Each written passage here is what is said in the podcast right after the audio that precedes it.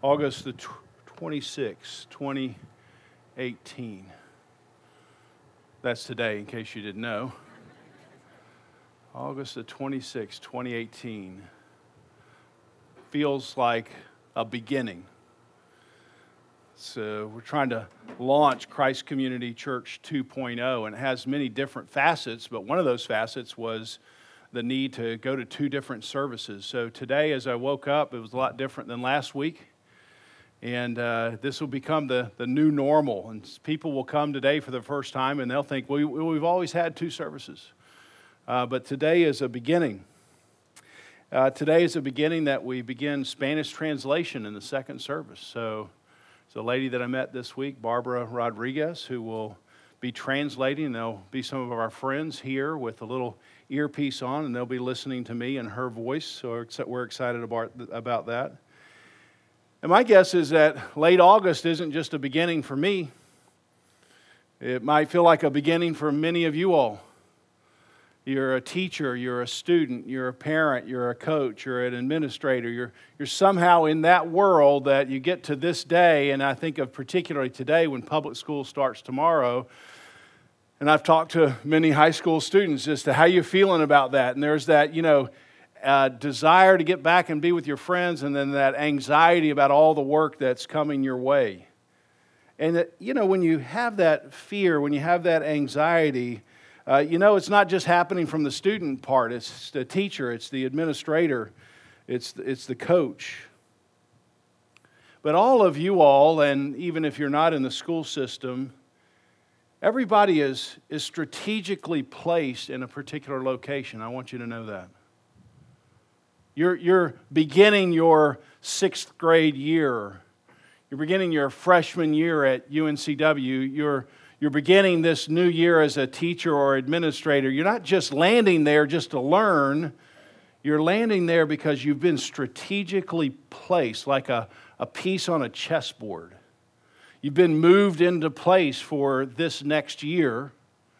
And you're there not only to learn or to, to give away what you know, you're there to, to speak truth about Jesus. To somehow, in your regular life, as you go through your life, to, to live out the life of Christ. And when you can, to speak the life of Christ into the life of the people that you've been strategically located next to. But as Shane said so well, you and I know that there's a lot of risks that come with that.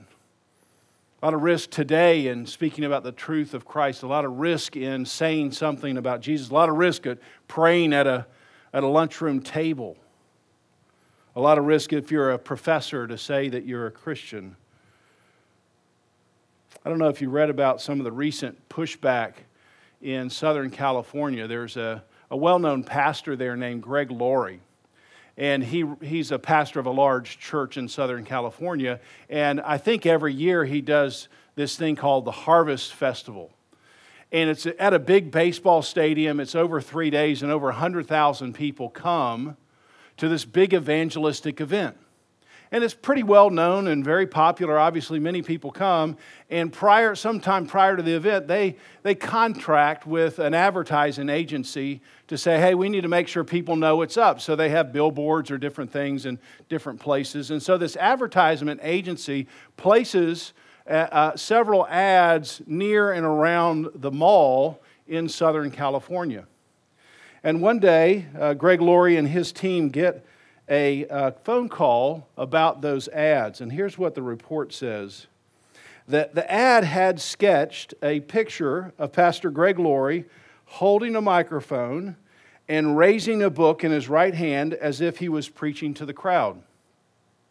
The ad was on the side of a parking garage near Neiman Marcus until the company which owns the mall took it down. After two weeks of being in the mall, the advertisement company told the church officials the artwork would have to be changed to include non offensive images. Because not only did they receive complaints about the ads, they also received death threats. The offensive image was a preacher holding up what appeared to be a black book, even though there was no writing on the book. So somebody phoned in a death threat for a sketch of a guy holding a microphone and holding up just a black book, no writing. That was offensive. And so the people in the mall took that artwork down and said, hey, it can't be replaced unless you have non offensive pictures or imagery on it. Isn't that amazing? Apparently, just the image of someone talking about the truth could be risky. Now imagine you, you're a student, you're in the lunchroom, you're, a, you're in a classroom, you're, you're on the ball field, and you're going to say or do something different. That's a, a huge risk. And of course, the risk of saying the truth is not new, new to the people who trust in God. One of my favorite Old Testament characters is Jeremiah. In his name, Jeremiah means to throw or to hurl like a spear. And God hurled Jeremiah like a spear into a paper thin culture. And when he hit that culture, he just penetrated that culture and his own people. He wasn't going outside Jerusalem, he was inside the city. He was speaking to the people of God. And for speaking the truth, Jeremiah was abandoned by his family, put in stocks just outside the church, and laughed at, accused of treason and beaten lowered into and imprisoned in a dark, muddy well, eventually taken to Egypt and stoned to death, all by his own people. So you and I are like Jeremiah. We're, we're hurled into our culture. And our culture is, in case you haven't noticed, paper thin. Paper thin. And if you say something about truth, like the truth, you're going to expect pushback, just like Jeremiah received. And so, here in this text, Jesus, if you look back at the beginning of the chapter, maybe your Bible has a heading Jesus sends out the 12. And so he's sending, he's going to send out these 12 guys who've been around him for a year or so, and he's hurling them into this paper thin culture. And he knows that there's going to be some, some pushback, there's going to be some fear. And so he's, he's trying to fuel his disciples with this great courage. And so when you read through the text, I don't know if you noticed the, the main point here. It's, it's written down three times do not fear. Verse 26, verse 28, verse 31. I mean, in that compact of verse, verses, when, you have, when you've said something three times, that's the main point. And somehow Jesus senses, has, I've been talking for a little while, and I'm sensing their fear. I'm, I'm just getting the feeling that they're getting a bit nervous. So I've got to come in here and I've got to fuel them with courage. And when you look at it, you ask yourself, well, what is it that he's asking them to do that's going to cause so much fear? And the answer is verse 27. Look at it with me. What I tell, this is what I want you guys to do. What I've told you in the dark, you need to say in the light. What you hear that was whispered to you when we were together, I need you to go onto the housetops and proclaim it. In other words, what I, I need you to make public what you've heard from me in private. It's not too different than what you might have in the morning. You read a passage of Scripture, you pray, and then you go out into your, your workplace or your school. And somewhere along the way, God inevitably works in a conversation where you might have a, an opportunity to say something. And he's saying, Hey, what you've been hearing from me in private, I need you to make it public. That's, that's the whole goal here. But he knows making that public is going to cause fear and so I want to point out five ways here in the text, they're all easy to see, that he, Jesus attempts successfully to, to fuel courage. It was so perfect that Shane was, by providence, you were the one who was giving the mission moment. Because, you know, you, I could have just said, hey, Shane gave my sermon in five minutes. And you might say, well, why didn't Shane give more sermons if it's just five minutes? But I mean, that, well, that was his whole purpose, was it not? Is, is that he had to have courage. He's asking students and professors to have courage, and I'm asking you to have courage. And Jesus sees the same sort of fear in his disciples, and he gives five reasons. Let's look together. Verse 25. If they have called the master of the house, that's Jesus, Beelzebub, which is a fancy name for the devil, how much more will they malign? Those of his household. So before I make this first point, I want to say something that's just very obvious, but it's worth repeating. And that is suffering is the primary path God uses to advance his kingdom. Now, you, we just can't not know that because of the cross, right? I mean, it's just impossible for us to say, I'm shocked by that. I mean, because that was the main thing. This is why we have the cross right here. Suffering is the main way, it's not the only way, but it's a main way in which the gospel, the kingdom of God, advances. Or maybe say another way the kingdom of God makes its greatest advances through suffering. And so, one, one great way when you're reading your Bible is to think about, is to think about it, the Bible as a sheet of music, one long piece of music. And if you start in Genesis and go to Revelation and it's really one long sheet of music, then a, a really long piece of music is going to have reoccurring chords. And you, whenever you hear these reoccurring chords, through the Bible, you're going to say, hey, that sounded like a chord that I heard before. And there's going to be this chord of suffering that you hear all the way through the Bible. When Joseph was given a dream that he's going to somehow rule and save his people, the way he got there, was suffering. Sold into slavery by his own family. And at the very end, what they meant for evil, what does it say? God meant for good.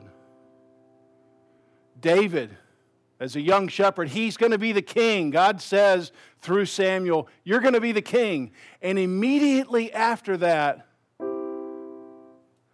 Saul, his own king, tries to spear him to death against a wall. So, in order to be king, you have to go through suffering. In order to save your own people, you have to go through suffering. Where does that reoccur?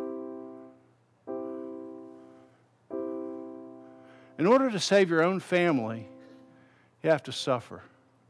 In order to be king, you have to suffer.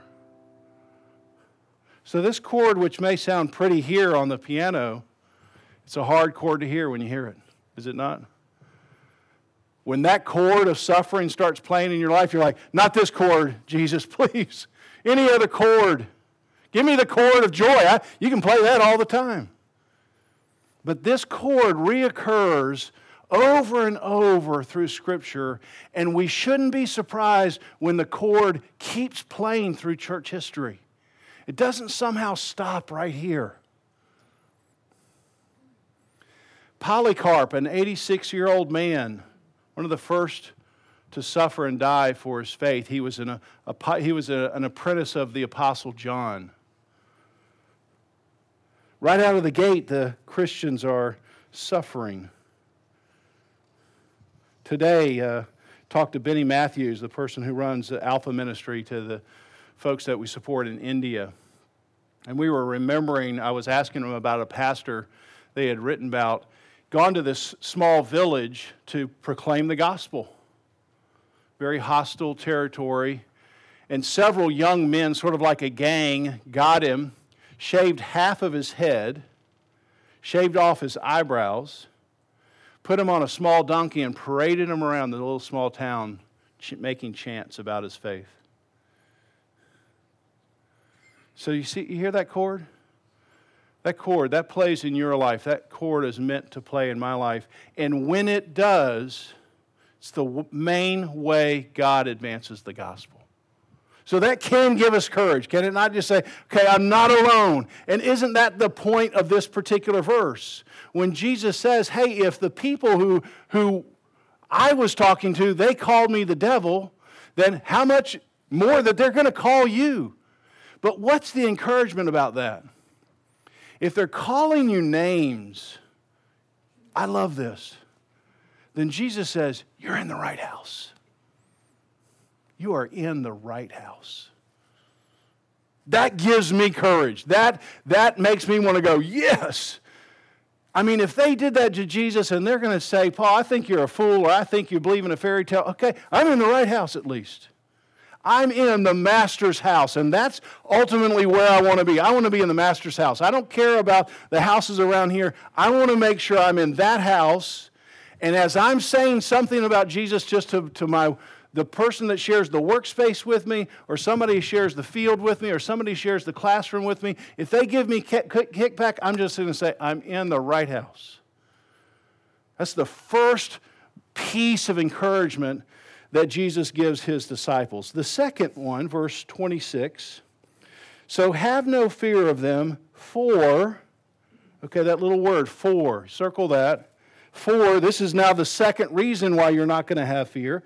For nothing is covered that will not be revealed, or hidden that will not be known. So have no fear, for, for eventually truth is going to triumph. It may not triumph even in your lifetime, but it will eventually triumph. The Apostle Peter, who's hearing these words as, a, as an elder statesman in the church some years later, writes a letter to people who are being persecuted, and he just echoes these words. He says, All men are like grass, and all their glory is like the flowers of the field. The grass withers, the flower fades, but, what does he say? the word of the Lord stands forever. It's really just an echo of what Jesus is saying. Hey, you know, no matter what people are saying and they're calling you a liar or they think you've, you've, you, you don't understand what's going on, this is going to triumph. The truth is going to keep marching on. The truth one day will re- be revealed. And of course, this would have been great inspiration if you lived in France in the 1700s the, the great French philosopher named Voltaire, he did as much as possible to destroy the Word of God. He actually took a Bible, tied it to the tail of a donkey, dragged it through the, through the streets to the city dump, and had it burned. And here was his quote Christianity, Voltaire predicted that within 100 years of his death, which was 1778, Christianity would be swept away from existence and pass into history. I mean, how many people reading Voltaire right now? I mean, not many. You just have to because if you take philosophy, you have to read it. But nobody else wants to read it. But the Word of God is going to stand forever. So, no matter how big the mouth is on the stage of the world today that shouts you down, and that can just be somebody who seems popular in your school or your boss at work. The Word of God is going to stand forever. And that's the second piece of encouragement. The third piece of encouragement, verse 28. And do not fear. You see that again. Those who can kill the body, but cannot kill the soul. Rather, fear him who can destroy both, both soul and body in hell. In other words, don't be afraid of people who can just kill you. Is that comforting? It is if your life is in danger. I mean, if you live in a comfortable place and you've got to get all of life has to offer right now, then it seems a little threatening. But if your life's on the line, and many Christians' lives are on the line, hey, the worst they can do is kill me. What does the Apostle Paul say? For me to live is Christ. To die, what? Gain. See, if, if you have that perspective, if this life isn't all there is, if there really is a, a, great life when you meet Christ finally, then you can just say, hey, this is hard, and even if you put me to death, it's gain for me. I'm okay with that. I mentioned Polycarp a few minutes ago, one of the first Christian martyrs. He was 86 years old, and, and he was brought into this arena that was overflowing with people. It's like a, a kind of a gladiator type battle. But it's Polycarp against either wild beast or being burned at the stake. And the governor at the beginning feels sorry for this old man and he says, Look, just say Caesar is Lord. Just say it. You don't even have to believe it. Just say Caesar is Lord and, and you can be set free. And Polycarp's response 86 years have I served him, and he has done me no wrong. How can I blaspheme my king and my Savior now? The governor then threatened Polycarp, saying he would burn him alive. And listen, listen to Polycarp's response and think about this verse 28. You threaten me with fire, which burns for an hour and then is extinguished. You hear him? You threaten to kill my body, and it'll hurt, and it's going to burn for an hour, but then that's going to be it. But my soul is going to be released into heaven. But you know nothing of the fire. He's looking at the governor. You know nothing of the fire of the coming judgment and eternal punishment reserved for the ungodly. What courage! Hey, you can put my body to death, but not my soul. But you're in great danger, Governor, that one day your body and soul are going to meet God.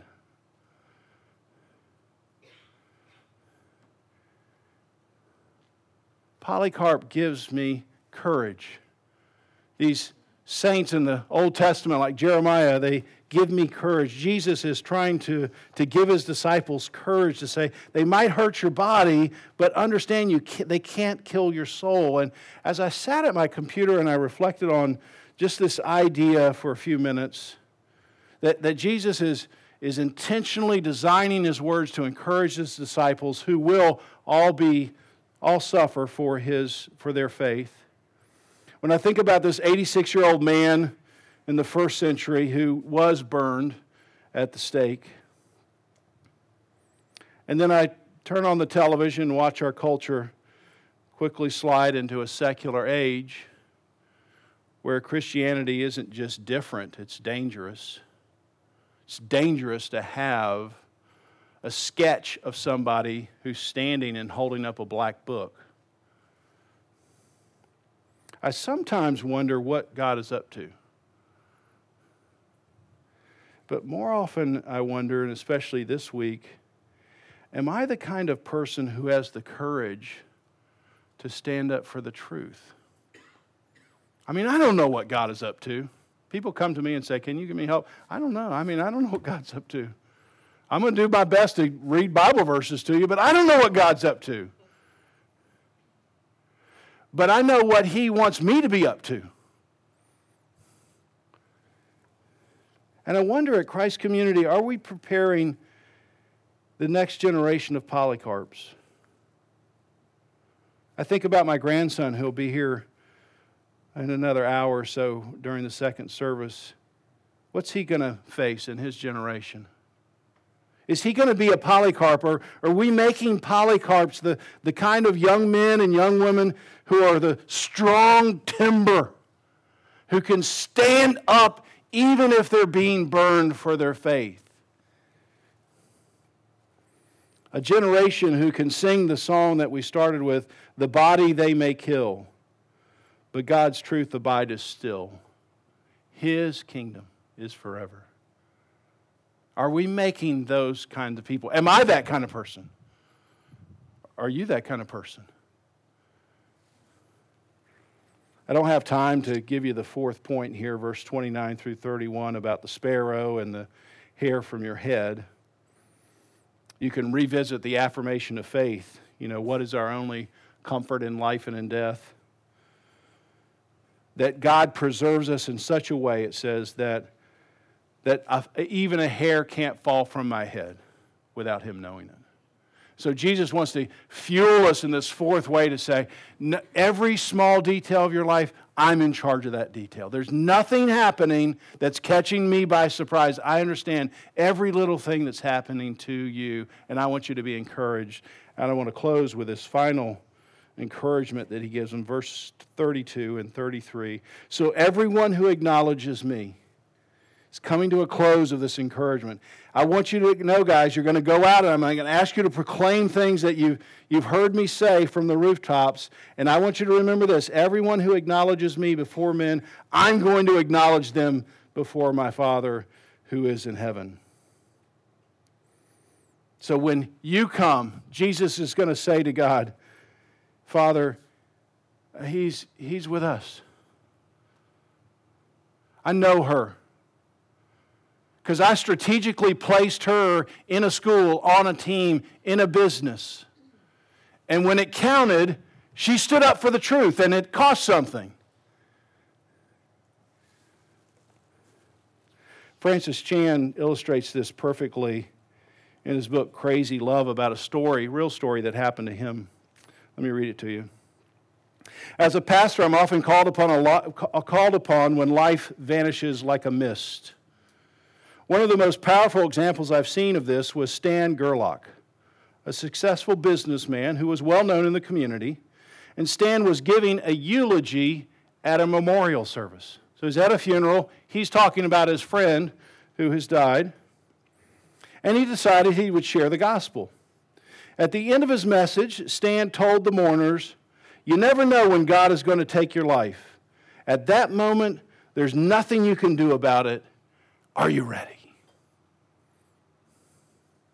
Stan sat down, fell over, and died.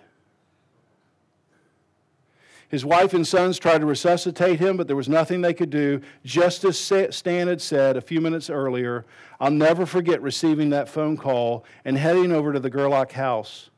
Stan's wife, Susie, was just arriving home. She hugged me and cried. One of her sons, John, stepped out of the car weeping and asked, Did you hear the story? Did you hear? I'm so proud of my dad. My dad died doing what he loved doing most. He was telling people about Jesus. I was asked to share a word with everyone gathered. There were children, grandchildren, neighbors, friends. I opened my Bible to Matthew 10:32. And I read, "Whoever acknowledges me before men, I will also acknowledge him before my Father in heaven.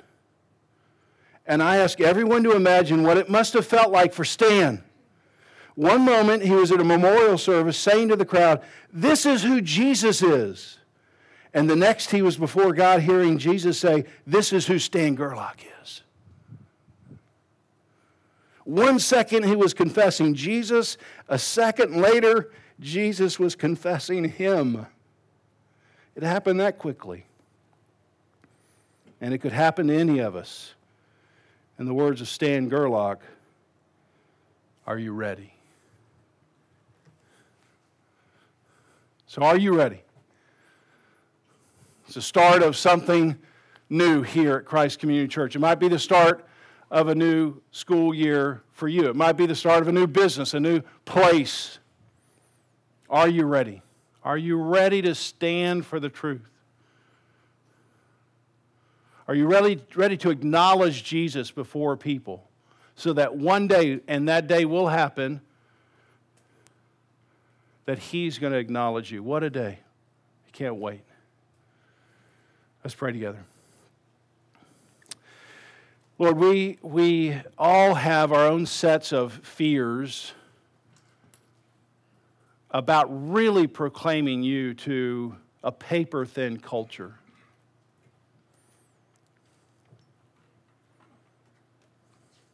And I pray that these words of Jesus would just be like fuel, fuel for courage. Sophomore girl going to high school, a, a new freshman at UNCW, a senior who has spent their whole life there, never really told anybody about Jesus. a business person who has lunch and conversations but somehow never can work in Jesus because of fear. Would you, would you breathe this courage into their hearts, their minds, their soul, and give them strength? I pray in Jesus' name. Amen.